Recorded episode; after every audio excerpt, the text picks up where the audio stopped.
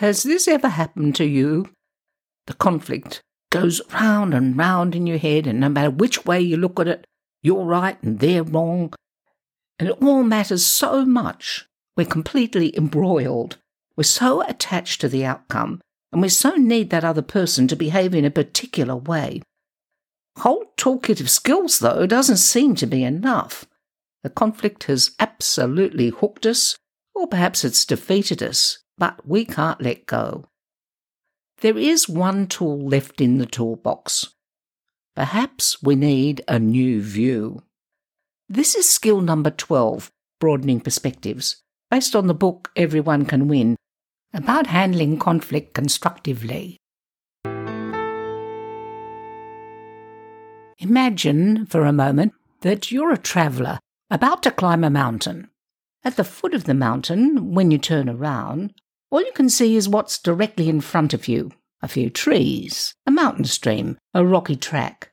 But as you climb, you can turn around and see that the few trees are in fact part of a larger forested area. And a little higher, you can see the farmland beyond the forest. And higher still, your view becomes more expansive. Well, there's a township in the distance, a broad river, and that little stream you first noticed, it's feeding into it. And finally, you reach the top, and you have a full 360 degree view. Broadening perspectives is like climbing that mountain to see more of the whole scene.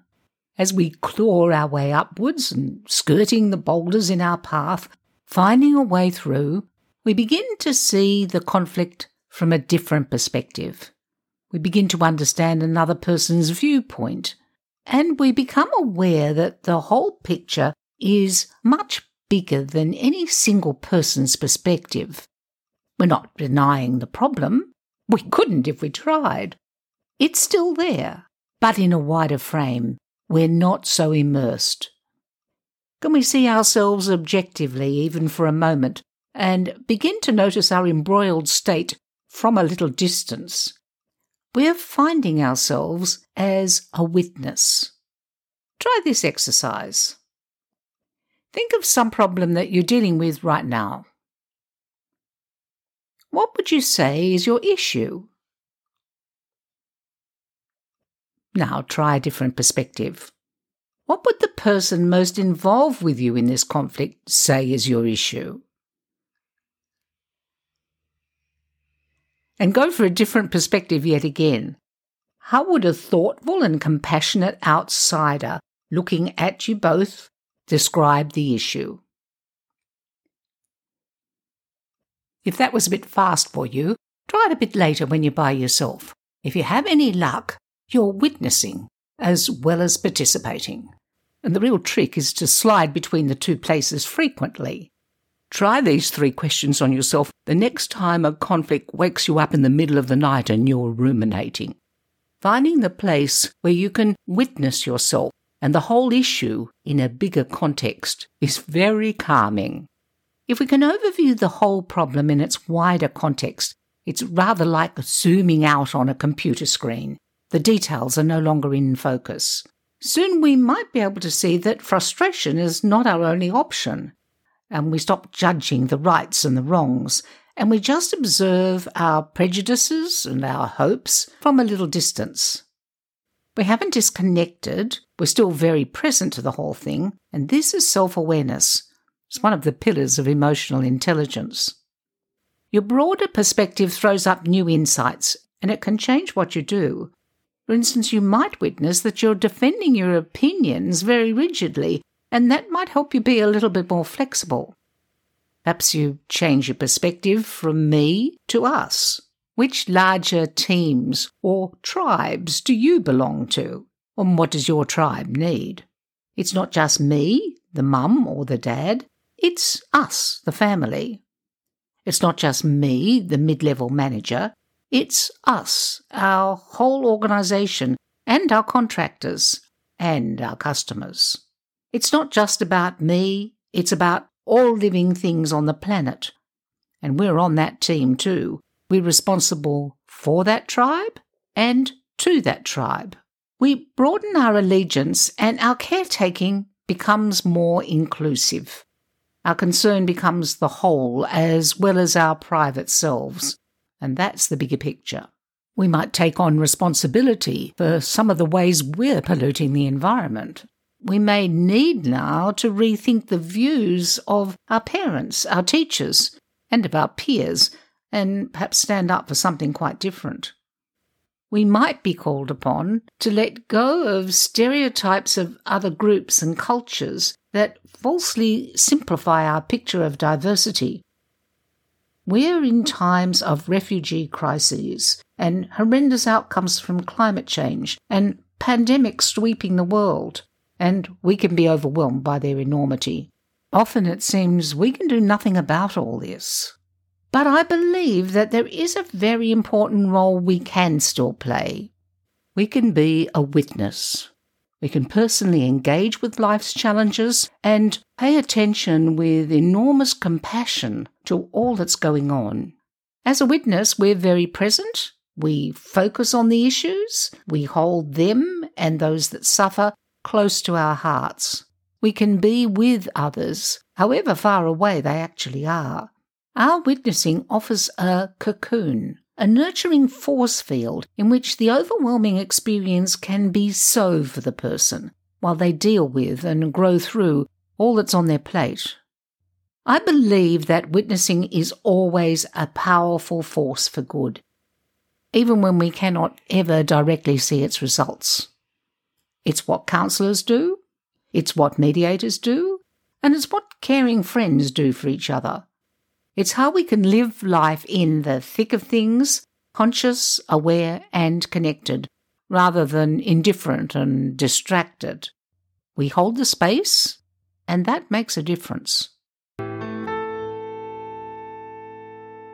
Of course, we have to decide carefully about, as the alcoholic's prayer goes, what we can and cannot change, and find the wisdom to know the difference.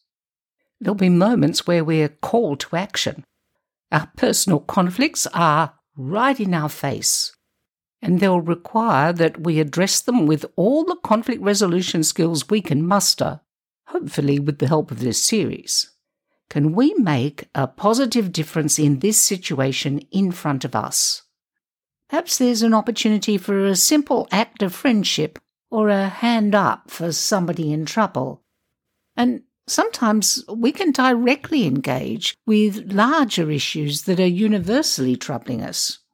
The truth and reconciliation processes that began in South Africa over apartheid have now sprung up all over the world, and they point out a path not only for broad social issues, but for what's personally going on in our own lives.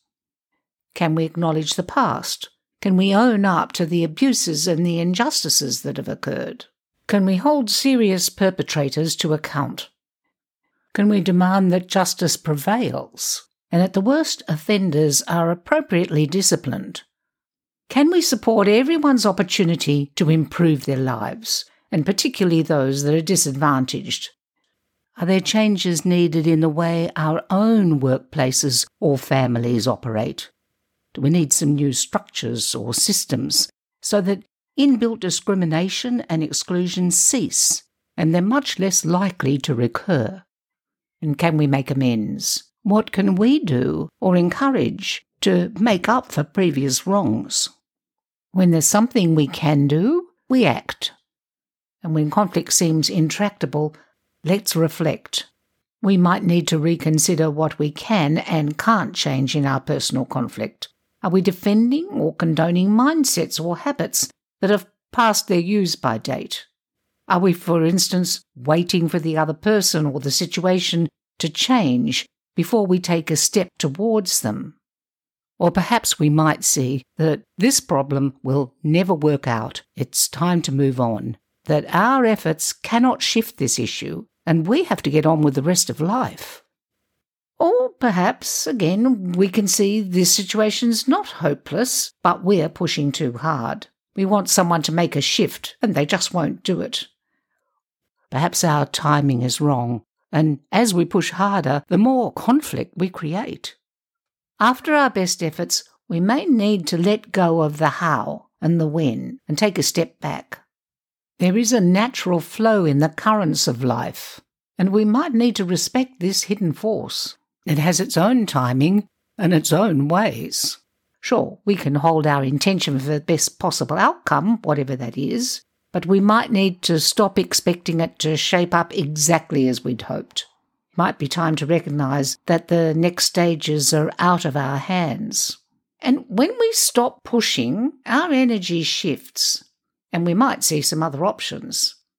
Others might begin to respond differently, move closer, or become more accommodating. Results might take longer, and they might come in a different form. And sometimes the outcome is even better than the original plan. We might have to let the natural flow take its own course in its own time, not ours.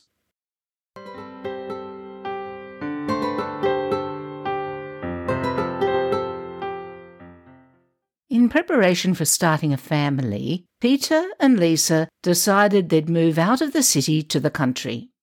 And they'd move as soon as the details of Peter's new internet business were finalised. But there were problems involved in the setup, and every day Peter seemed more remote and more despondent, and Lisa couldn't get a date out of him for their move. She couldn't action anything meaningful, waiting for him to handle his business issues first. But her head was spinning with plans. She was on the edge of a new life, but obstacles were blocking her at every turn. And daily she was becoming more stressed and more short tempered, and particularly with Peter. There was nothing she could do to make Peter's business work for him, but she was totally dependent on that happening. Lisa saw that it was time for a broader perspective. What was the view of all of this from the mountain top? She started thinking. She could see she was stuck. What things could she and could she not change? She asked herself what could she do now that would give her back a sense of control, a sense of her life moving forward under her own steam. She knew she wanted to have a big clean out of junk before their move. Well, she could start on that immediately. She'd dreamt of doing silkscreen printing once they did move, and she could enrol in a local college. There was a course that would start in a few weeks. She thought of a new project she could get involved in at work that would make it more engaging for the time being. As she looked at the whole picture, she saw that she wasn't actually trapped by these difficulties. Recognizing that she couldn't help Peter, she stopped pestering him and pushing for answers, and within a day or so he seemed less withdrawn and more optimistic, and she had things she could get on with. Yes, there were obstacles, but she was back in the flow. She'd got her struggle out of the way, and was able to let things take a more natural course.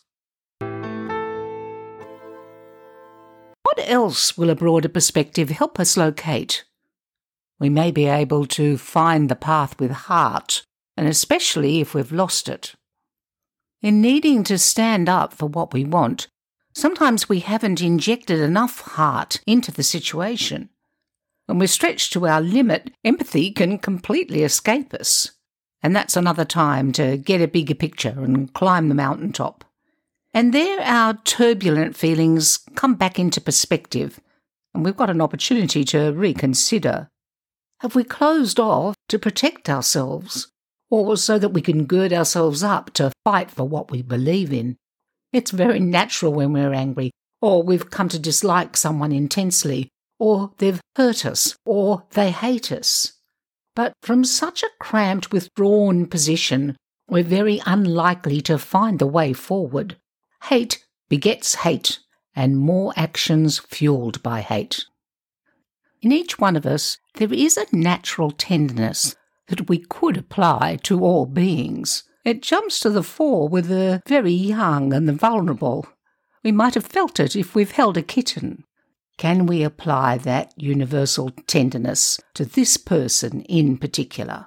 Can we notice or surmise their pain, possibly their fears too, no matter how well hidden they are?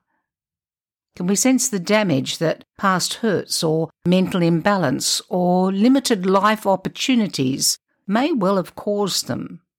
In other words, can we summon compassion and let it flow towards them, not just because it's noble, but because it's also smart?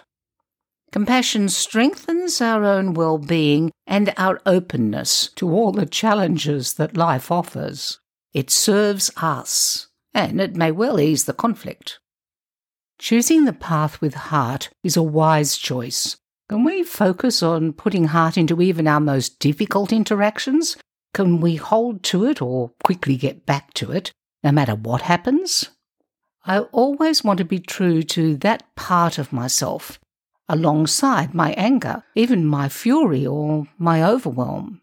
It's a tough call. It's a skill that needs practice if it's to be a real option for me when I'm in the thick of conflict. I practice on strangers when I hear that they've done something that absolutely appalls me. I locate some caring about them in their essence in the midst of my horror. But still, I do numb down my compassion, and I do it often. I tend to go numb on the big issues that are assailing me daily whenever I turn on the news. And I'm not alone in it, I know. It's incredibly tempting to bury our head in the sand and close off and turn away.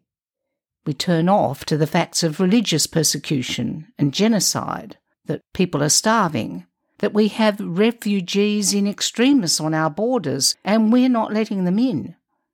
The least we can do is to awaken our compassion and bear witness to these atrocities. And it means waking up to our own hunger for peace and for justice in the world Racism, bigotry, fanaticism of any sort tears at the heart of a just society, and our compassion should actually burn inside us as a fire for positive change. We need our hearts open. And on these issues, our silence perpetuates the violence. Where is our voice? The path with heart can crack down like a ton of bricks if that's what's needed. If they're doing the wrong thing, they're hurting themselves as well as other people, whether they realize it now or not. The path with wise heart and deep caring does have a voice, and it may be necessary to speak out forcefully. Turning back to the personal for a moment, choosing the path with heart will certainly mean that you won't let your teenage son get away with stealing or drug taking or your boss get away with sexual harassment. Compassion does not imply that we have to agree with or accept what they do. When we see something we believe is wrong, it's a call to action, wherever that's possible. No matter what they've done, and no matter what punishment they deserve, or indeed you might impose, you can still wish them, in their essence, well. And if you must be tough, be tough with heart, not without it. Having said that, sometimes it's true that the path of heart will require you to leave uncorrected something that you think is completely unwise, but the person apparently needs that experience, and you might be powerless or have decided that it's unwise to block these learning experiences. Wish them well and really mean it. And remember to include compassion for yourself as well. If we're in physical danger, we have a duty and responsibility to care for ourselves and keep ourselves out of harm's way. Our caring protects us, and it also protects dangerous people from themselves and their own potential for wrongdoing.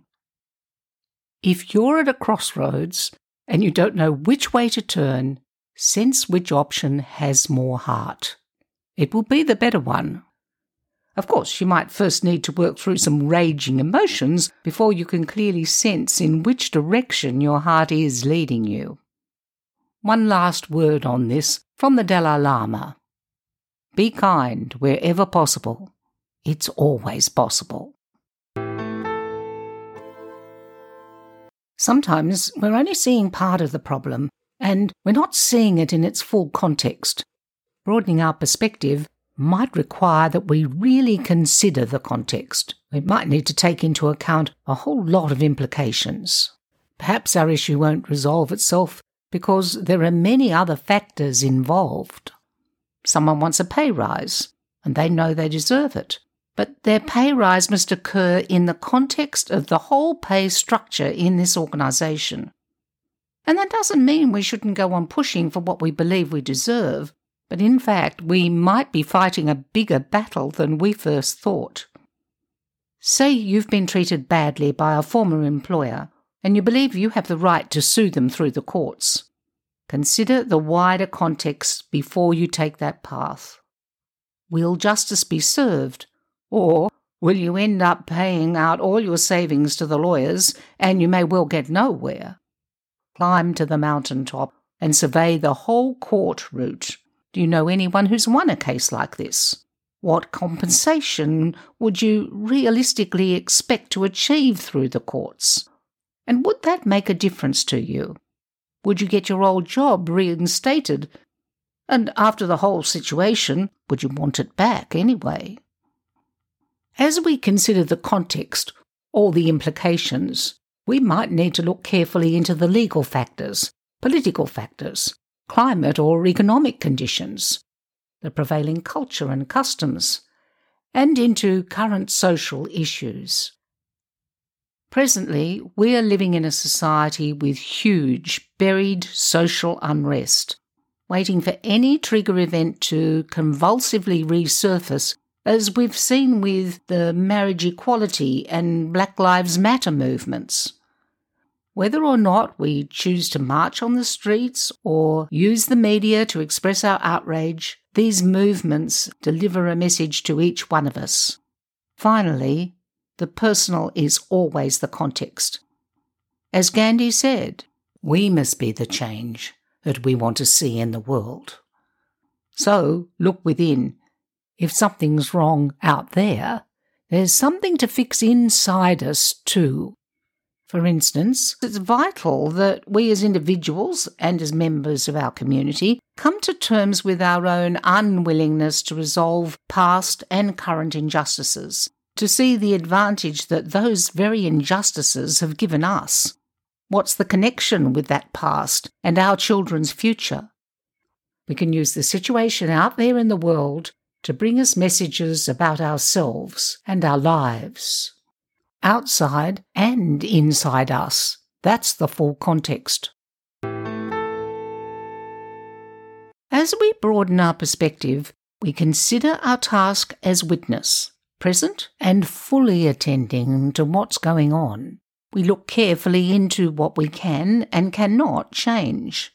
And no matter what the provocation, we choose the path with heart. And we look into the context the factors that impact on any steps we might take. And we also need to be mindful and watch the ripples. Throw a stone into the water, and the ripples spread out through the whole pond. One thing is always affecting another. If you're dealing with a child's behavioural problems at home, you probably should also be considering the connection between that and circumstances at school. So step back, Look around. Where are the ripples? Something wrong in one work area might be affecting other parts of the organisation.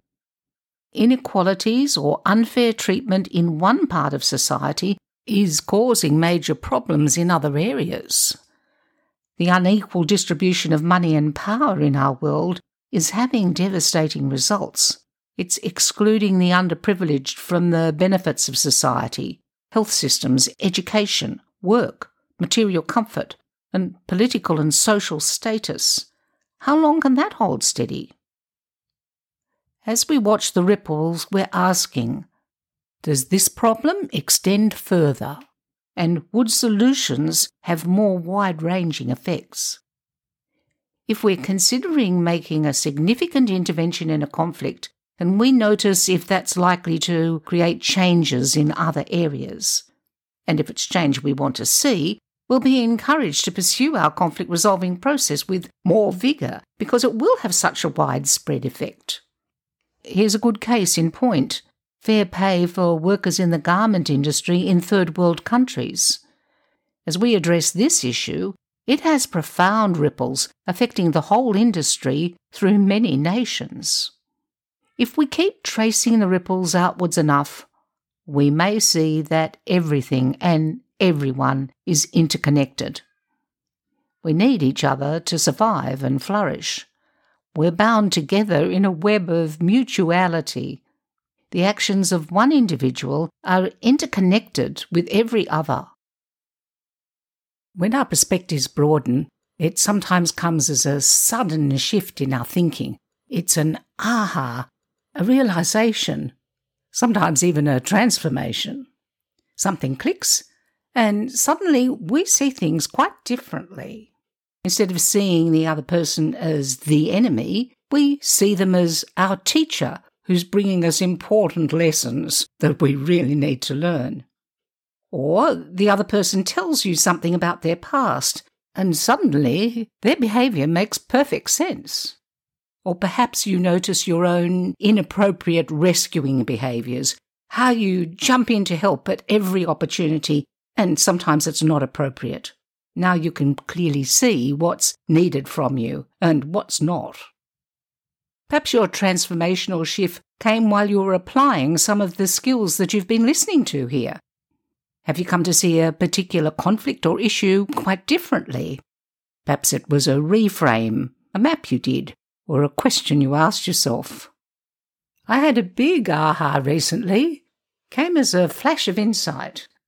For years, I've been talking about including the opposing point of view in decision making. But truth is, I was always irritated whenever I faced opposition. I might have disguised it well, but that was how I was feeling. My insight came when I realised that what I'd been experiencing as an attack was actually a gift. I could reframe my irritation into gratitude. It was up to me. I could use it to think more clearly and more deeply and find a higher order solution. And that's what I really wanted. Try this for a transformational shift. Just for a moment, think about a problem you're facing right now. Got one? Okay. Ask yourself, what do I need?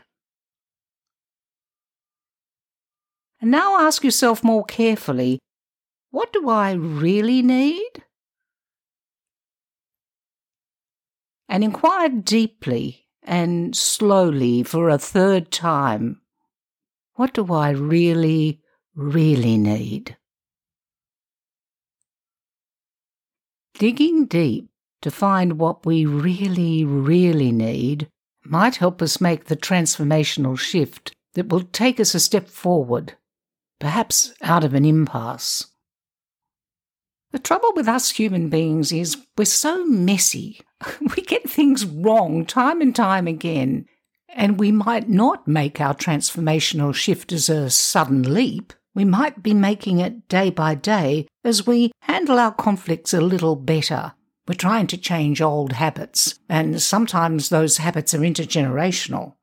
We can use conflict to pinpoint our patterns. We're using our conflicts to become more conscious. So we have to be kind to ourselves when we make mistakes. We're on a learning journey. Our broad perspectives can help us respect and value differences. We're all unique and special, with distinctive yet equally valid viewpoints. You might have heard the story of the blind men and the elephant. Each man took hold of a different part of the elephant. The one holding the trunk concluded that the animal was a snake, and the one holding the leg thought it was a tree, and the one holding the tail was convinced it was just a rope, and the one touching the elephant's side claimed it was definitely a wall. Each assumed that his experience was the true representation of this thing called elephant, and he couldn't understand why the other men were describing something that sounded completely different. Each person's viewpoint is part of the whole, and only if we include all the information do we get a reasonably accurate picture of what we're dealing with. Someone who has a totally different set of priorities to you is telling you about another piece of the full picture. So include the objections rather than oppose them. Apply the discipline of switching but to and as you argue things out. Have you ignored a different viewpoint that ought to be included in solutions you design? Integrating it generates higher order thinking. Can you too come to realize that opposition is actually a gift?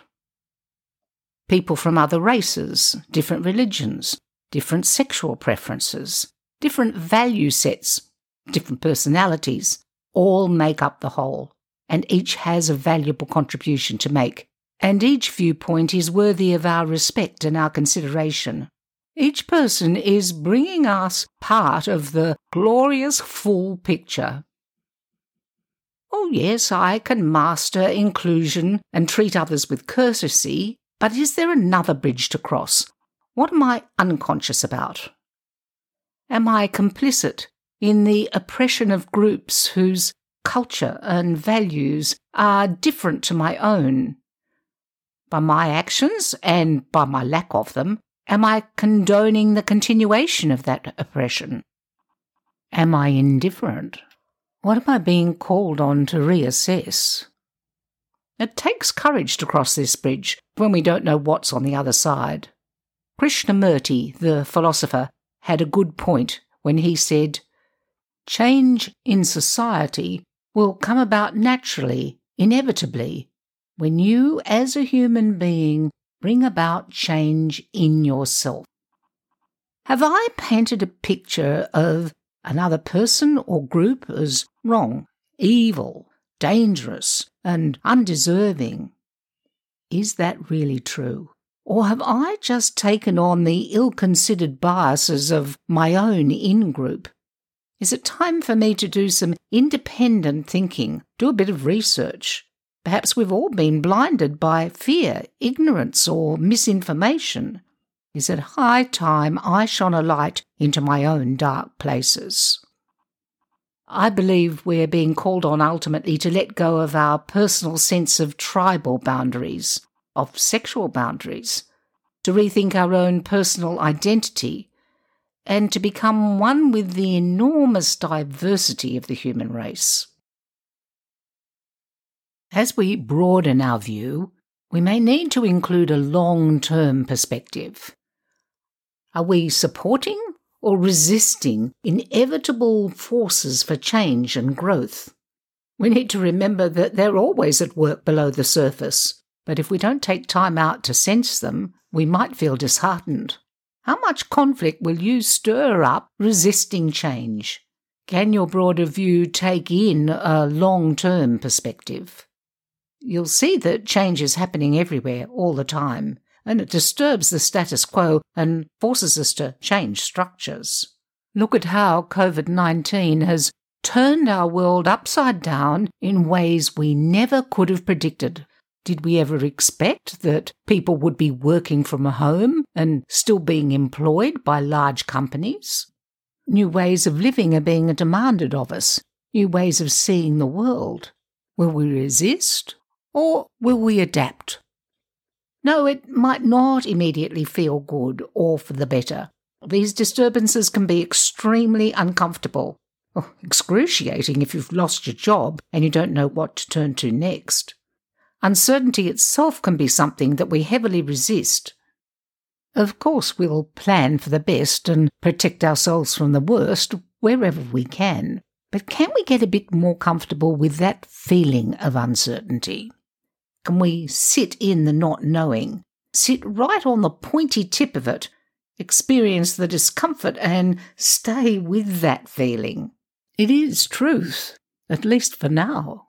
If we can sit with uncertainty, we might be able to focus on what we can learn, how we can welcome the new, and shape it to work better for everyone, even when we haven't chosen it. Find the benefits rather than dwelling on the losses? It can be our opportunity for something better. We can redefine ourselves as we respond to change. So, can we become optimists about change without ignoring the hard facts? According to research at Boston University's School of Medicine, the most optimistic people live an average of 11 to 15% longer than their more pessimistic peers, and they're definitely living happier lives. As we take on board the long term perspective, optimism will help us locate better ways to move forward. What's our vision for the problems in front of us? What kind of world do we want to move forward to? Where are we heading in the evolution of ideas? With a global awareness, we see there are things worth fighting for, changes that we need that just won't come quickly. And we need an inner fortitude for the long, hard campaigns so that we can continue them for as long as needed. Examples are always helpful. Take, for instance, Nelson Mandela. He was born in 1915 in a brutally divided society, and he dedicated his life to the liberation of his black South African people. In the 1960s, he was sentenced to life imprisonment, mostly in the isolated Robben Island prison, for his activism in the pursuit of this cause. At his trial, he said, I have cherished the ideal of a democratic and free society in which all people live together in harmony and with equal opportunities. It is an ideal which I hope to live for and to achieve. But if needs be, it is an ideal for which I am prepared to die. In prison, very quietly and very much alone, he learned to claim the full power of his leadership. As a political prisoner, he became the focus of a changing global attitude which opposed apartheid and sought to isolate the white regime. That regime came to fear imminent racial civil war as the pressure of sanctions grew. And finally, in 1990, after 27 years in prison, the South African president, F.W. de Klerk, released Mandela and began talks to end apartheid. Four years later, Nelson Mandela was elected the first African president of South Africa and attempted the process of healing the divided society with his truth and reconciliation initiatives. Mandela was always in it for the long haul. He always held in front of him a vision of a liberated future for his people, indeed, for all people, and he worked all his life towards that end. Here are two principles that guided him. A winner is a dreamer who never gives up. And he also said, It's in your hands to make a difference.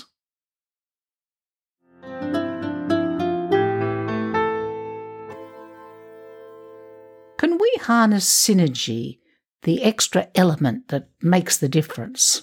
Might be just the miracle factor that we need for change. It can arise through a new combination of unique factors. Suddenly there's a cooperative interaction between all the parts. Are you able to spark synergy by introducing something completely different into the equation? I watched a divided family recently make an enormous shift in their home atmosphere by introducing a puppy into their lives. It was an out of left field intervention into the family dynamics, and it worked.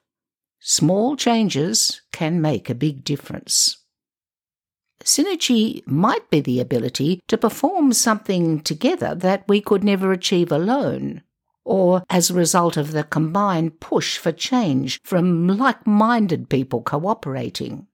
Don't underestimate the deeply held desire of thousands of people. Ultimately, they can shape major world events our own actions can have a much wider meaning. Synergy may well be at work, multiplying the effects as we're working in cooperation with others. Consider the constantly growing effectiveness of the Me Too movement in exposing sexual harassment and calling the perpetrators to account. Synergy sparks when many different perspectives come together producing far more significant results than those perspectives could ever accomplish separately. Finally, we're beginning to see multi pronged initiatives to tackle climate change. And that push is now coming from groups of farmers, manufacturers, investors, sometimes even within government and energy producers. Though mostly those two are still painfully slow. Can't they feel the synergy for this change gathering force? Finally, though, remember, it's always up to us, the individual, to harness our voice to the growing momentum? Are we now able to express a different opinion in conversation with our friends? When we sense synergy, we gain more courage to insist that our voice is heard too. Most of us have a preference for not rocking the boat, but when synergy is afoot, we can afford to be braver, and our actions can really make a difference. Victor Hugo wrote in the early 1800s, but he's still correct. He wrote, Nothing is more powerful than an idea whose time has come. Synergy can arise because we've come up with a better or a new combination of factors, and experimenting or grabbing a new opportunity may well offer the key to success. So, experiment. Find the missing element. We are undergoing an exciting and a rapid transformation to become a world powered by cleaner, cheaper, and more reliable energy. Much of it has been spearheaded by the creative genius of Elon Musk. He's an innovator and an entrepreneur.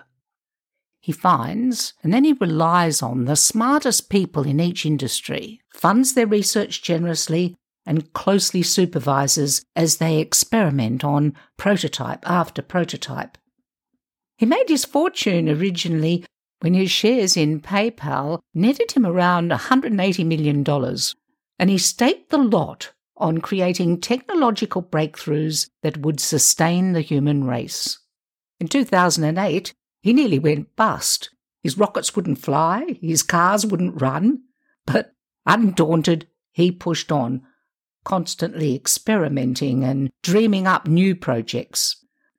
In the summer of 2016 17, South Australia experienced disastrous power blackouts on extreme temperature days, and some politicians were blaming renewable energy. But Musk knew better. The real problem was adequate storage to cover peak demand, and he believed that he knew how to fix that. There was a nearby wind farm, and if he could capture its excess energy, he could store it it would require the world's largest lithium ion battery to serve as a backup system to the state's grid. He got into conversation with visionary billionaire Mike Cannon Brookes on the topic, and they challenged each other to a bet. Musk would have the system built within a hundred days from signing the contract, or he would supply it free. And the contract was worth $50 million. Musk was prepared for the experiment and he won the bet.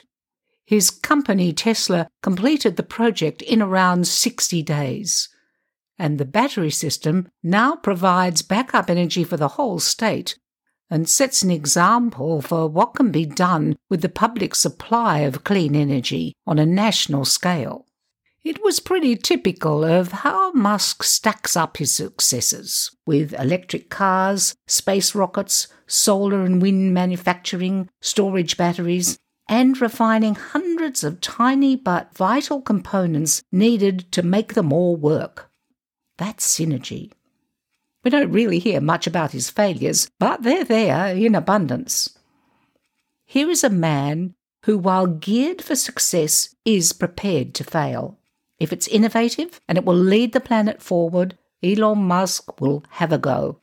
Each mistake, each failed experiment is a learning experience on his way to what really works. The same thing goes for relationships and the problems in them that you're facing.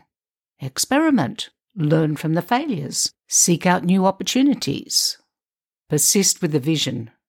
How do you want it to be? What would that look like? And decide how best to make that happen. What ideas or new perspectives, what factors, or what people will you gather for synergy to spark? How are the currents of change moving today? Millions of us already want such things as medicines and vaccines available to everyone, regardless of their finances. We want the non violent resolution of conflict, and we want to end all those factors that fuel injustice and ignite terrorism. Our responsibility to future generations demands that we come to grips with the sustainable use of the planet's resources And do it now. At the least, be an awake, caring witness. Unite your heartfelt wishes with others who want these things too. And perhaps it's not just about caring. Perhaps there's a call to action for you. How could you influence your organisation? Perhaps you'd like to see it run with more emphasis on social justice and ecologically sustainable approaches to important decisions. Use your conflict resolution skills to push for issues you care about. Your voice swells the power of synergy, like minded people acting together, driving the changes we need. Too grand? Rubbish. Start right where you are.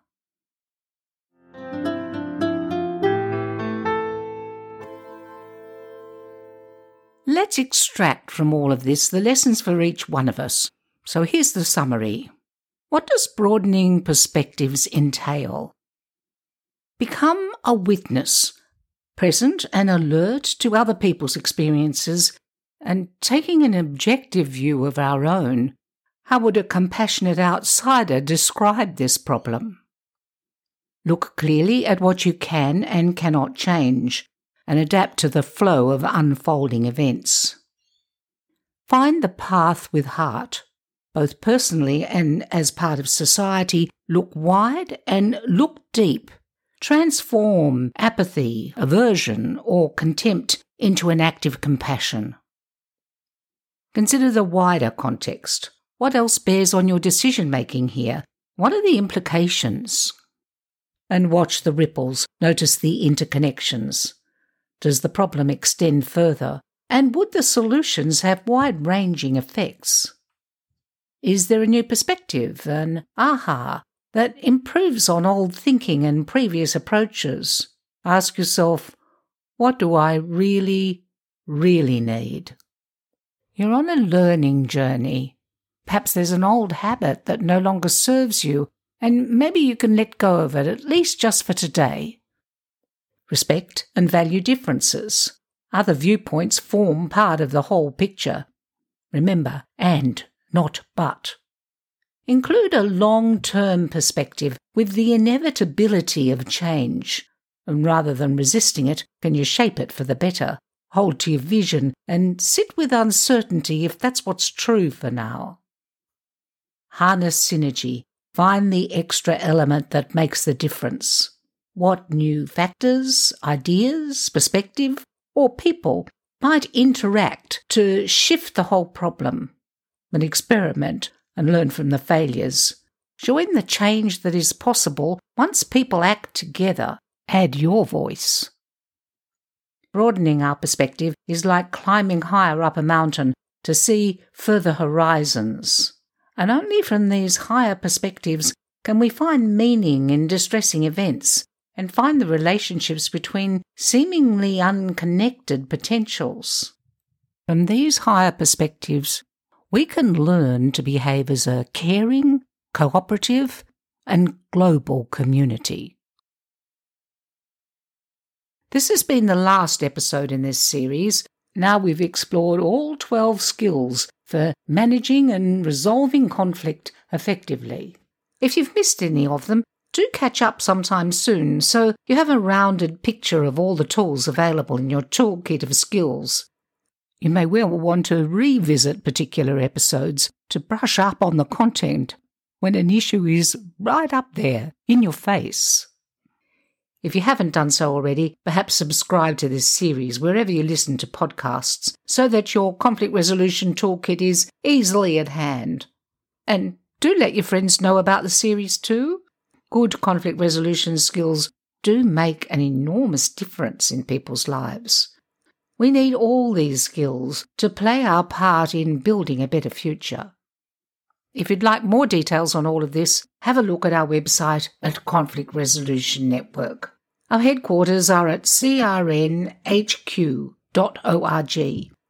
You can download transcripts there, and you might want to explore the extra study notes on broadening perspectives and all the other skills.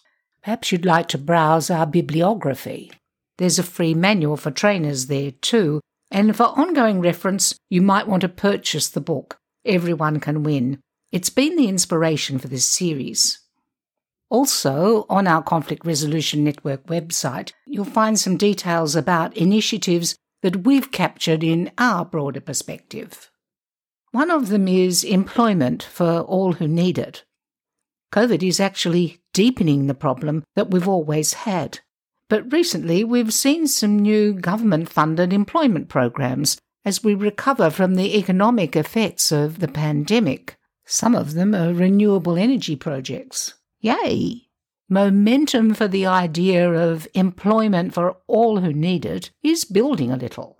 Is there the germ of an idea here for impoverished countries and those recovering from war?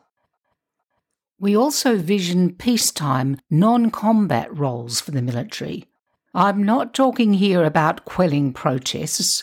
I'm talking about how our own defence forces can and often do support their communities in emergencies and disasters. We saw it in Australia in 2019 and 2020 when large parts of the country were ravaged by bushfires and many communities would not have survived without the Defence Force Operation Bushfire Assist.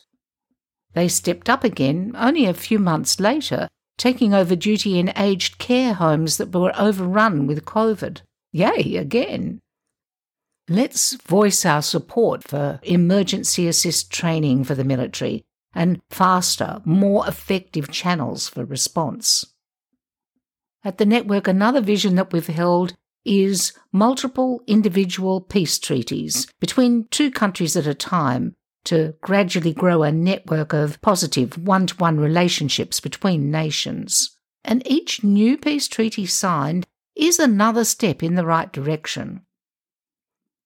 Here's a network vision that still often stumbles.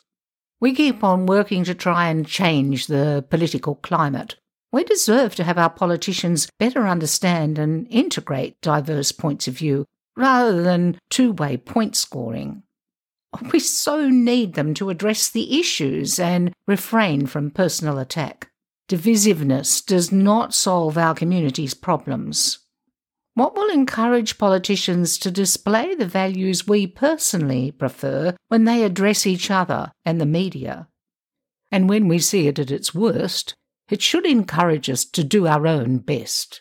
If we work within our personal spheres to build a climate where everyone's needs are routinely considered, we might ultimately choose statesmen rather than pugilists to govern our affairs. Got any feedback on that one? We'd appreciate your feedback on all these issues and also on this podcast series. What's been important to you? What's missing? What would you like to see happen with it? Use the Contact Us link on our website. And thank you for your listening ear. It's been an honour to have you on board.